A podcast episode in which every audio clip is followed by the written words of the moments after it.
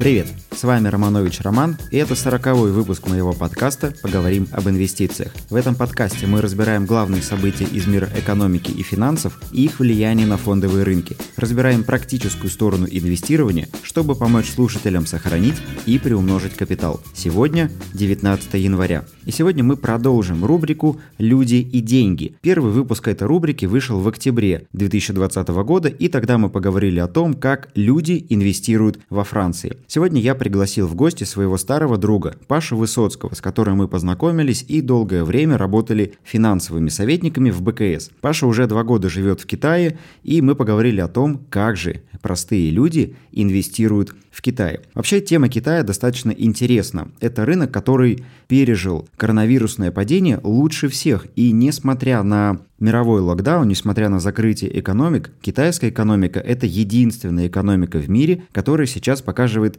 положительную динамику и уже выросла от тех уровней, которые были до коронавирусного обвала. Согласно прогнозам McKinsey и Всемирного банка, доля китайской экономики к 2024 году достигнет почти 16% от глобальной экономики, при том, что текущее их значение находится на уровне 14,5%. А если посмотреть, сколько китайская экономика занимала в далеком 2010 году, то мы увидим, что это было доля всего лишь в 9%. Такой бурный рост вызывает вопросы. И многим кажется, что китайский рынок уже переоценен, китайский рынок дорогой, и мы с Пашей как раз об этом и поговорили. И поговорили не только о том, стоит ли инвестировать в китайский рынок, но и как сами китайцы относятся к китайскому рынку и как они формируют свои накопления. Поэтому прямо сейчас мы переходим к разговору с Пашей. Желаю всем приятного прослушивания и поехали!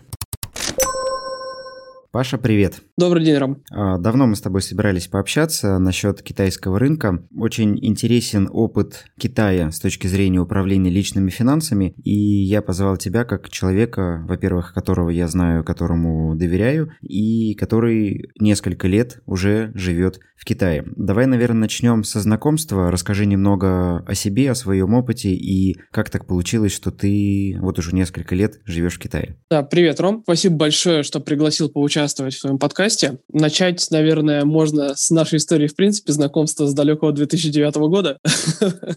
которая судьба нас свела в Новосибирске а, на тренингах БКС тогда еще. Путь довольно простой, что называется. Все 12 лет я отработав, 10 э, а, в БКС, э, затем по скажем, э, семейным обстоятельствам, семейным обстоятельствам а, судьба завела меня в Китай, потому что супруга сейчас а, работает а, в посольстве России, Китайской Народной Республики. Вот, соответственно, я как муж декабриста поехал вместе с ней покорять э, Поднебесную. Таким образом, получившись, что волю судеб я начал изучать китайский язык здесь, воспользовавшись полученными ПКС методиками продаж, удалось себя устроить, э, работать в секретариат, так сказать. Впоследствии, то есть сейчас я занимаюсь такой который секретариатской работой и э, работаю с восьмию странами одновременно, то есть которые входят в Шанхайскую организацию сотрудничества, обеспечиваю, э, так скажем, коммуникации между ними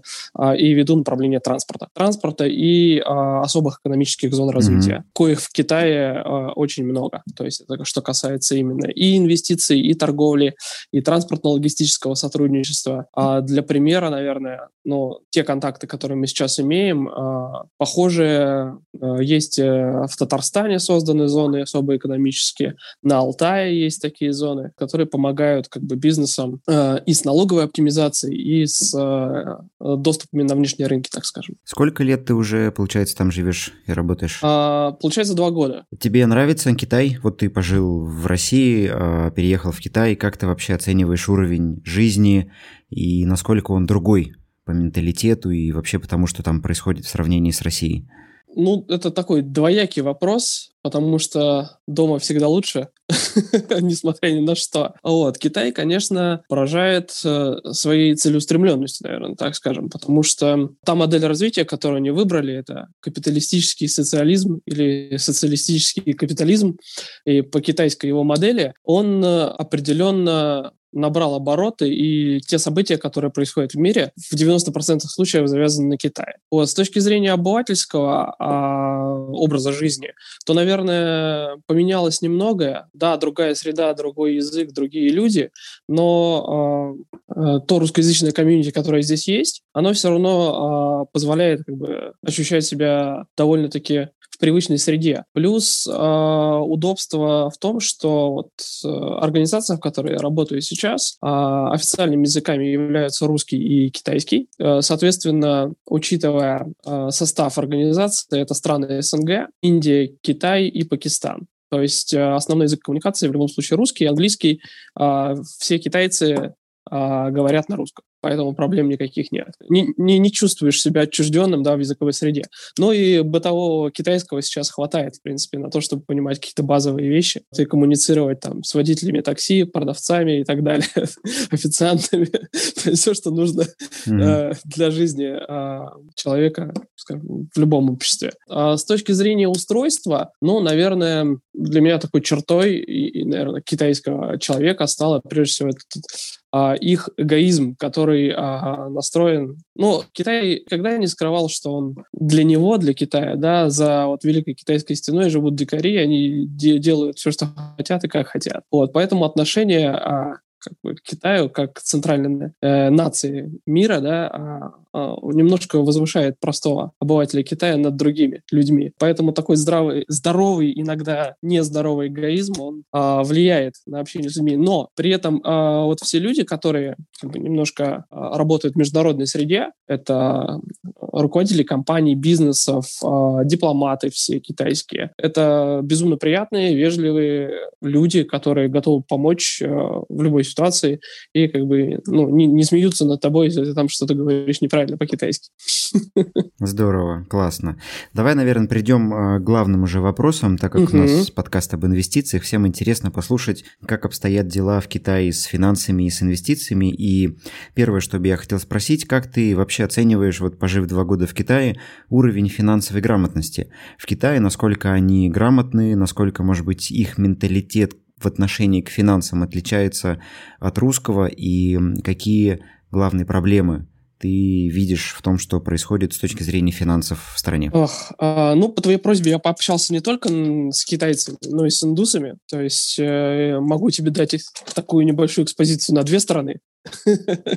Вот. Если коротко по Китаю, то ключевых отличий, прежде всего, наверное, это в налогообложении. Есть, э, это ключ, ключ вообще ко всему и к мировоззрению в том числе, потому что, имея гибкую систему, а, здесь люди, а, я бы так сказал, то есть 80% китайцев имеют частный бизнес. Соответственно, а так или иначе, они сберегают, сохраняют, приумножают деньги. Это говоря не классических, ну, точнее, о классических методах. Плюс из классических также угу. очень распространена рента и недвижимость. То есть э, недвижимость безумно дорогая, особенно в крупных городах.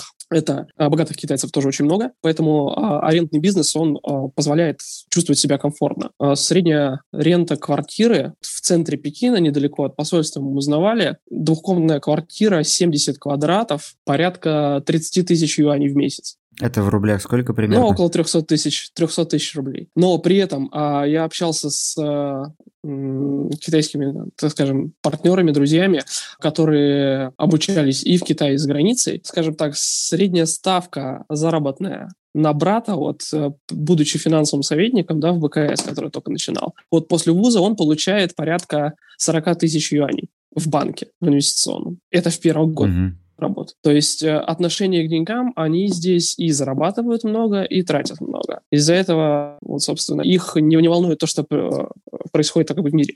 Вот. Что касается вот именно сбережений, то, как я и сказал, то есть в основном а, это недвижимость а, больше всего. Плюс, конечно же, внутренние рынки. Внутренний рынок — это гонконгская, шанхайская биржа, но прежде всего шанхайская. А, угу. И а, наверное, вот как я разговаривал с моим коллегой, по его мнению, он сам тоже инвестирует в акции, не, несмотря на то, что он как бы человек государственный. Сказал, что приблизительно около 20% населения, то есть это около, наверное, 200 миллионов китайцев, mm-hmm. имеют э, инвестиционные биржевые счета. Ну, понятно, что, да, то, ну, 20% от населения, будем э, процентами мерить. Понятно, что китайцев просто очень много. И они, получаются, не просто их имеют, а что-то там да. действительно делают. Покупают или просто как-то... Э, естественно. То есть, как правило, конечно же, во главе угла стоят все сейчас IT-гиганты, которые есть в портфеле каждого китайца.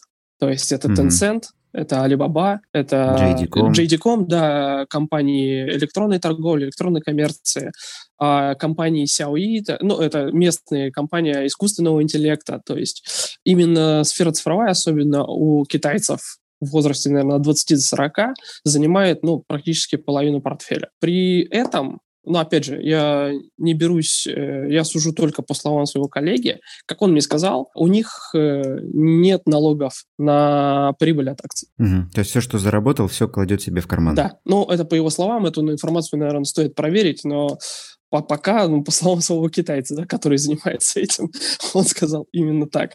Поэтому будем ему доверять. С, э, с точки зрения каких-то защитных активов, наверное, они используют э, две вещи. Да? Это, как я сказал, недвижимость плюс собственный бизнес, плюс угу. э, это страхование. Вот что мне интересно, аналогия а, здесь и у Китая, и у Индии, то есть э, страны с миллиардным населением, страхование является ключом вообще в накоплении капитала. Угу. Это, наверное, на, да, связано с тем, что как таковой пенсионной составляющей здесь нет. Именно для угу. не госслужащих. Потому что госслужащие, да, они на государственной пенсии все находятся. Поэтому здесь э, получается, что все друг от друга зависит, и отсутствие пенсии стимулирует на создание какого-то собственного капитала либо бизнеса. То есть получается, что если ты капитала не создал, то пенсии у тебя нет в Китае. То есть они так живут. Все сурово. Uh, ну, практически, да. Там, допустим, если ты сотрудник какой-то частной фирмы, то эта фирма создает фонд в Госбанке, куда mm. отчисляет какую-то денежку, ну, типа социальной выплаты, вот, какой-то минимальный. Я не знаю, сколько она здесь, я, честно, в такие подробности не вдавался. Э, на протяжении срока работы она платит какую-то минимальную взнос туда, плюс э, сам э, работник может докидывать в этот фонд. Это как у нас было, вот, собственно, добровольное пенсионное накопление. Я mm-hmm. не, не знаю там по ставкам, но такая система тоже есть, и ее практикуют все работодатели и все э, э, трудоспособные. В этом плане также они открывают и обычные накопительные страховые счета, потому что, э, выйдя на пенсию, по сути, э, гособеспечения его просто не хватает. Если э, в, сельских, угу. в сельских районах, где в основном фермеры, там нет постоянной работы, бывает такое, что от сезона зависит. Там э, помогает государство, но помогает также минимально. Вот, то есть социальная поддержка mm-hmm. есть. Поэтому э, большинство китайцев именно за счет гибкости налогообложения, особенно в финансовой сфере, особенно в фондовых рынках, оно э, формирует как бы самостоятельно свои портфели и участвует э, в жизни фондового биржи, mm-hmm. так скажем. Но тем не менее получается, что только 20% людей активны именно на фондовом рынке, а большая часть обеспечивает свою старость именно за счет страховых программ и создания каких-то бизнесов. Все верно. Угу. Ты сказал про то, что 80% китайцев примерно имеют свой бизнес. То есть по меркам, опять же, России и российской экономики эм, это какая-то невероятная цифра. И здесь, наверное, хочется услышать, может быть, какой-то пример, то есть что может быть таким бизнесом, какого характера вообще? Непонятно, то есть как, как это можно объяснить, да? А, можно объяснить следующим образом, потому что на малый бизнес у них тоже практически нулевые налоговые ставки. Условно, mm-hmm. в чем а, популярность и развитие именно цифровой торговли, цифровой, которая произошла в Китае, почему здесь именно такие гиганты да, находятся? В том, что, ну, во-первых, большое количество населения, ты можешь продать все, что угодно, и у тебя в любом случае это купят. Во-вторых, все гиганты развивают именно логистические и, и платформы электронной торговли, и логистическую структуру вместе с ней. То есть, условно, будучи жителем сельского региона, и вырастив кукурузу, я не еду на ближайший базар и продаю ее э, очно. Я выставляю товар в интернете, потому что у меня есть там мобильный телефон, условно, с которого я могу зайти в интернет. Mm-hmm.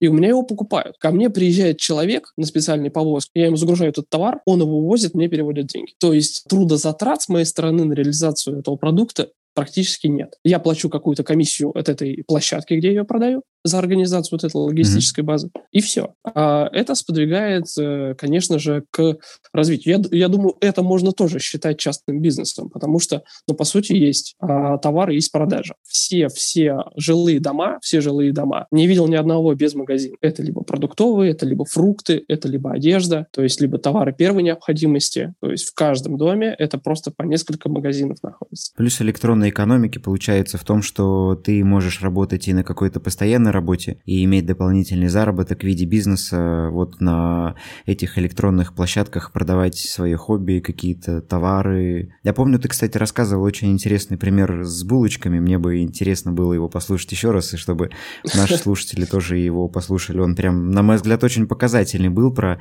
то, как там все устроено. Э, ну да, в Пекине возле крупных а, станций метро, то есть в центре, так скажем, а, города, их, наверное, порядка 20 станций, то есть если вокруг брать а, транспортных колец, просто с утра ты идешь на работу в 8.30 утра, стоит человек, у него стоит тележка с кипящим маслом. Он, собственно, намешал дома тесто, бросает это тесто в кипящее масло, делает либо вафлю, либо лепешку и продает ее. В среднем вафля стоит 3-5 юаней, в зависимости там с начинкой, не с начинкой, то есть это 30-50 рублей примерно. За день мимо него проходит, ну, несколько тысяч человек часа за полтора, за два. Здесь, понимаешь, на мой взгляд, насколько я все больше в этом убеждаюсь, что вот это вот развитие, богатство Китая зависит прежде всего от количества населения. И это население, оно способно платить и продавать. То есть вот этот дедушка с утра, э, выйдя и накрутив лепешек, дальше уезжает там в 11 утра, в 12 утра, по сути, у него рабочий день заканчивается, хотя там начинается еще более горячая пора обеда, который у, у китайцев там жестко регламентирован. Ну, как правило, жестко, традиционно регламентирован. С 12 до часу дня. Mm-hmm. Вот, то есть это вторая горячая пора. Э, и позволяет э, выживать, в принципе, любому малому бизнесу просто количество людей, количество потребителей. Ну, как говорил Рэй Далио в своем видео о работе экономической машины, что чем больше транзакций мы заключаем, тем сильнее и с большей скоростью движется экономика. Поэтому здесь это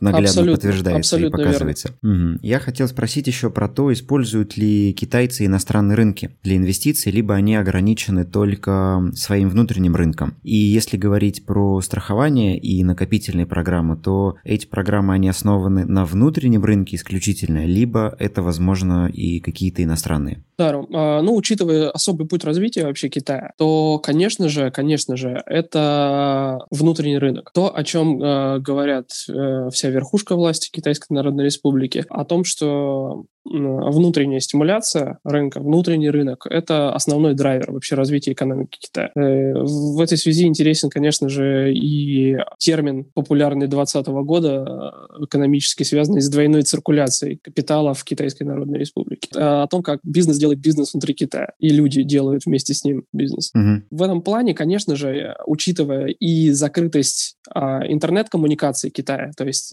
так называемый золотой щит, да, который у них есть, который они активно используют, используют для протекции, так скажем, внутренних интересов в интернет-пространстве, то, конечно же, э, в основном это шанхайская биржа. Для выхода на зарубежные mm-hmm. это используются гонконгские банки, но там, как правило, это private сегмент, а VIP-клиенты, которые с, mm-hmm. ну, так скажем, наверное, даже не миллионами, а миллиардными состояниями в юанях, да, а выходят на какие-то иностранные активы. Поэтому рядовые граждане, э, я общался с одним из своих китайских друзей, у него есть счет на шанхайской бирже, он на нем держит порядка полутора миллионов юаней, это 15 миллионов рублей приблизительно, и он торгует акциями компании. Он говорит, я иностранные рынки даже не рассматриваю, mm. потому что, по mm-hmm. сути, по наполняемости а, китайский рынок огромный, такой же огромный, как американский, то есть по количеству компаний, присутствующих на рынке. Mm-hmm. Ну да, он может быть там не две с половиной тысячи, как на Нью-Йорке, да, общает, обращаются, но тысячи эмитентов за глаза выбрать. И они на китайском рынке присутствуют. И IT-компании, и нефтянка, и металл металлургии и же с ними. То есть и банковский сектор в том числе. Поэтому, как правило, угу. китайцы, ну, я и говорю, то есть и говорил о, о их эгоцентризме, да, таком, то есть они все-таки предпочитают китайское. Китаец всегда предпочтет китайское, за исключением одежды.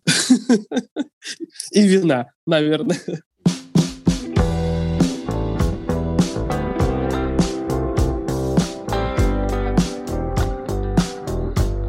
Точки зрения комиссионных, то есть вот а, многие удивляются, что в России очень низкие комиссионные на брокерское обслуживание. У меня есть несколько товарищей из э, Америки, из Великобритании, они говорят, как у вас такая маленькая комиссия, и всех это удивляет. И котировки бесплатные, к примеру. Вот с точки зрения именно брокерского обслуживания, насколько дорого в Китае, если есть такая а, информация да, у тебя? я спрашивал как раз у китайского коллеги, а он сказал, что в принципе, в принципе, если даже для рядового китайца это дешево, то я бы сопоставил, он, конечно, конкретные проценты не называл, но э, тоже в десятых, сотых долях процента комиссии исчисляются, как и в России. Угу. И это именно за самостоятельный брокеридж, потому что, как я искал, услуги э, доверительного управления это все-таки больше VIP-сегмент, и там уже, конечно, другие расценки. Угу. Теперь я бы хотел поговорить вообще в целом о китайской экономике, наверное, затронуть, потому что, читая разную аналитику, в том числе и американскую, и следя за графиками развития разных экономик, я вижу, что Китай все больше и больше забирает себе долю в мировой экономике. И тот период, который был в 2020 году, с весны, получается, по осени, когда большая часть мировых рынков была в локдауне и закрыта, Китай очень бодро восстанавливался и, по сути, отжимал долю и в экспорте, и в целом в глобальных поставках. Вот на твой взгляд, насколько эта политика сохранится и до какого ну, скажем так, предела Китай может идти? Или у них просто есть какая-то как глобальная цель на глобальное доминирование? То есть как вот изнутри это ощущается и чувствуется? Интересный вопрос, потому что, ну, во-первых, Китай быстро закрыл все границы после э, вспышек коронавируса и продолжает это делать, продолжает это соблюдать. Продолжая, и в том же 2020 году он продолжил свою политику ведения торговой войны со Штатами и нисколько себе не уступив, в принципе. Что касается гегемонии, Китая, то э, вся стратегия, вся стратегия поведения а, открытая, а, Китай ее не скрывает, и она заключается в двух ключевых а, инициативах а, Си Цзиньпиня. Это «Один пояс, один путь», это экономическая инициатива, то есть которая подразумевает под собой а, выстраивание единого пространства вот на широтах КНР, так скажем, это Центральная Азия, Юго-Восточная Азия, которая упорно этой инициативе сопротивляется Индия. Она подразумевает под собой строительство инфраструктуры, заводов, инвестиций инвестиций взаимных, а, создания экономических зон, которая бы позволяла, учитывая мощь Китая, Китаю диктовать определенные условия на этом пространстве. Вторая инициатива глобальная — это создание сообщества единой судьбы человечества. Она больше такая философская, философская концепция, которая подразумевает под собой открытость, так скажем, а, консультативность, то есть когда все друг с другом консультируют, уважение равных прав, то есть для любых государств. Вот. Ну, такая философская, которая возвышает Китай над всеми, да, то есть как э, так скажем, прокламатора этой идеи, а вот главного инициатора. И вот в этих двух концепциях и кроется, собственно, методика и цели а, дальнейшего развития и в экономике, и в политическом устройстве. Потому что сейчас а, Китай всем показывает, что их модель экономическая, она живее всех живых, а ей не подвластны никакие колебания ни пандемические, ни экономические, ни социальные, учитывая, что за последние 8 лет они практически все население вывели из-за черты бедности. То есть у них э, в 90-м году угу. а, бедного населения было порядка 70-75%. Сейчас меньше 10%. И до конца 2020 года они вообще Очень должны, быть, должны, должны ликвидировать само, само понятие нищеты в Китае. То есть а, людей, проживающих там, скажем, ниже прожиточного минимума. Вот таких не должно было остаться, поэтому послушаем в этом году а, отчеты комитета. Вот, поэтому а, в, в, в плане глобальной экономики Китай а, хочет и будет продолжать доминировать ему достаточно внутренних ресурсов. И вот возвращаясь к самодостаточной политике, вот объявленная в мае прошлого года как раз а, экономическая такая составляющая в виде двойной внутренней циркуляции капитала, она позволяет э, сбалансировать импорт и экспорт. То есть, как видим, в принципе, Китай э, планомерно воспользовался снижением всех активов в прошлом году, особенно сырья касается. Mm-hmm. Э, была куча новостей о том, что все танкеры и все хранилища Китая заполнены нефтью. Все, что пришвартовано в портах, mm-hmm. было тоже заполнено нефтью. Китай глобально воспользовался снижением сырьевых активов, золота, золотовалютных резервов. Ну, как правило, к валюте они не привязаны, потому что э, укрепление самого да. юаня просто рост за последний год это 10%. Это невероятно много для такой крепкой, в принципе, валюты. Поэтому у Китая вот этот особый путь, который они себе обозначили, они его сейчас пытаются диктовать. Но диктовать не в том а, виде, который это делают Штаты, да, то есть открытое какое-то, а вот с помощью вот этих концепций а, равного партнерства, вы, взаимовыгоды, взаимоуважения. Эта инициатива, она обеспечивает должную поддержку, потому что там а, один Пакистан, например, который тоже а, довольно таком шатком положении экономическом находится, и последние выступления их а, в, в ООН о защите от о списании долговой нагрузки и так далее в связи с коронавирусом, они э, с помощью китайских инициатив довольно серьезные инвестиции, прежде всего, довольно серьезно и довольно хорошо себя чувствуют. У меня, знаешь, следующий вопрос есть. В прошлом году, в 2020-м, начали много говорить о том, что Китай открывает свой внутренний рынок для иностранных инвестиций, в том числе для возможности покупать внутренние китайские акции. Пока не для всех, но на твой взгляд, насколько им это самим интересно, если у них есть такой сильный внутренний спрос, и когда этот процесс станет ну, уже совсем уж открытым, чтобы мы могли совершенно спокойно э, зайти и купить э, на той же шанхайской бирже какие-то бумаги, потому что сейчас для иностранцев по большому счету открыт только Гонконг, ну, для ритейл иностранцев. А, это Хороший вопрос, потому что расскажу историю, как в прошлом году я ходил в банк открывать себе банковский счет. Простой, просто для того, чтобы вот у меня на карте лежали юани, я мог ими рассчитываться. Я пришел в э, China Bank, ну, собственно, круп, крупнейшее отделение, которое есть по всему миру, в том числе в Москве, там, в России. Ну, к рядовому менеджеру сначала. Э, они мне порядка, наверное, трех часов открывали счет, пытаясь понять вообще, что я хочу, да, а я сказал, мне просто нужна вот карточка, чтобы я мог рассчитываться в магазине. Окей, они мне сделали счет. Потом, ну, я был с э, ребятами, которые в посольстве работают переводчиками, поэтому с китайским у меня проблем не было. А я попросил их э, пригласить какого-то менеджера, который может меня проконсультировать, потому что у меня была мысль тогда покупать юани в России на Мосбирже и перегонять их, э, собственно, на свой китайский счет э, с минимальными комиссиями со стороны России и спецусловия там того же БКС, которого я пользуюсь, да, как, как бывший сотрудник. Это бы стоило вообще копейки. В общем, репу чесали они еще, наверное, часа полтора и сказали, что нет, вам нельзя вообще ничего делать. Никаких.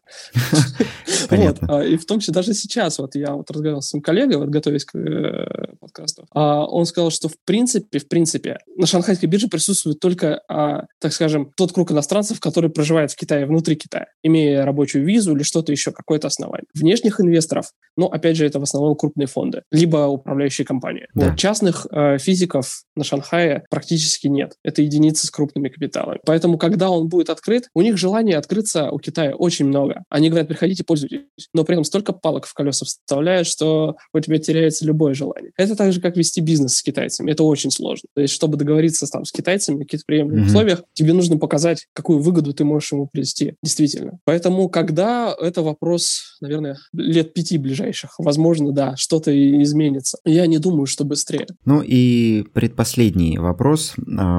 Как ты думаешь, насколько долго продлится рост китайской экономики и вслед за ней китайского рынка? То есть стоит ли держать, продолжать китайский рынок в своих долгосрочных портфелях? Или там уже все перегрето и дальнейший потенциал исчерпан? Слушай, но, исходя из нашей практики, о перегретости рынка каждые два года, по-моему, говорят.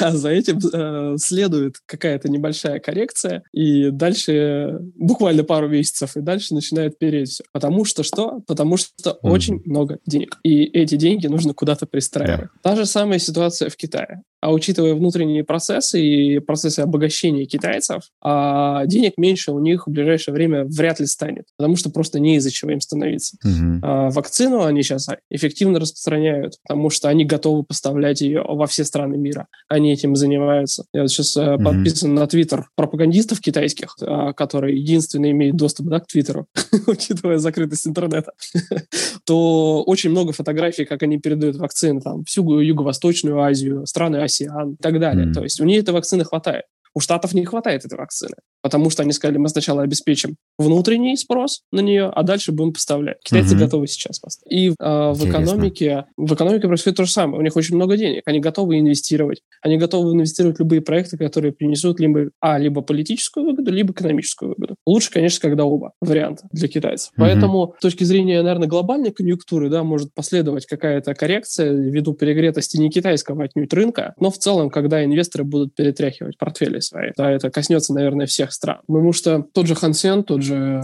он держится вполне себе, а, как и вся Азия, там, вместе с той Японией тоже продолжает волну роста. Вот. Поэтому я думаю, что, во-первых, Китай будет продолжать пользоваться ситуацией пандемической и очень эффективно, учитывая, что угу.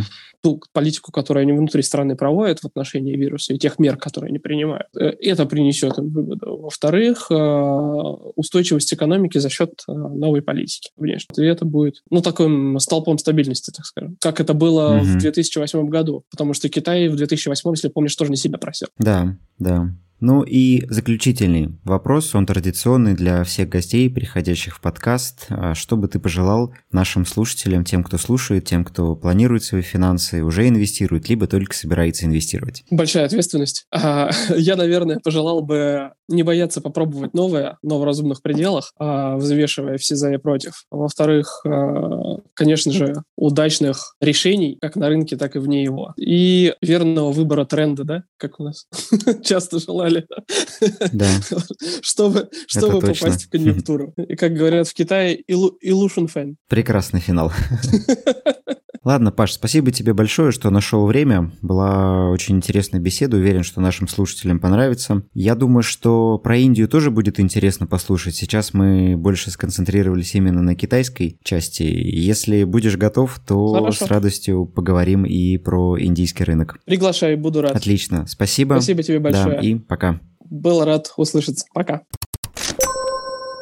Ну что ж, давайте скажем Паше спасибо. Действительно получилась очень интересная и, на мой взгляд, полезная дискуссия. Из всего этого я, пожалуй, сделаю следующий вывод, что мы посмотрели уже вторую страну и посмотрели на практику инвестирования в двух странах. Причем совершенно разные страны. В первый раз мы поговорили про Францию, сегодня мы поговорили про Китай. Это как два абсолютно разных мира. Но, несмотря на это, люди, что в Европе, что в Азии, сталкиваются плюс-минус с одинаковыми проблемами. Это низкая пенсионная пенсионное обеспечение и самостоятельное накопление себе на пенсию. Мне очень понравился тезис, что Китайцы очень целеустремленные люди, и они четко понимают, что только от них зависит их будущее. Ну, конечно, когда вас в стране проживает более миллиарда человек, рассчитывать можно действительно только на себя. В этом плане их менталитет мне очень симпатизирует, и мне нравится, что они не рассчитывают на кого-то. В России такой менталитет, что мы считаем, что нам кто-то обязан, что государство обязано платить нам пенсию, что работодатель обязан платить нам хорошую зарплату, и при этом сами мы редко чего хотим делать. Мы все ждем от других каких-то подачек, каких-то поблажек,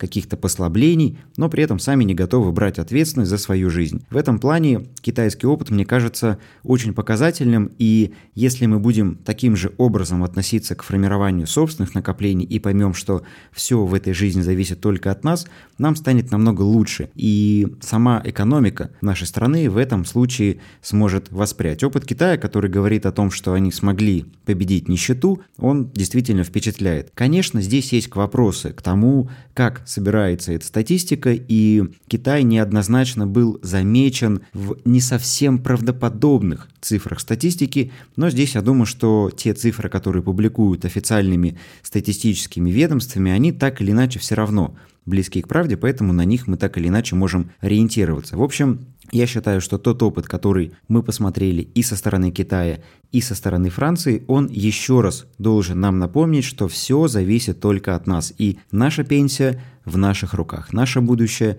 в наших руках. Поэтому я еще раз призываю всех к этой осознанности, думайте о своем будущем, формируйте свои капиталы, и тогда вы достигнете всех тех целей, которые перед вами стоят.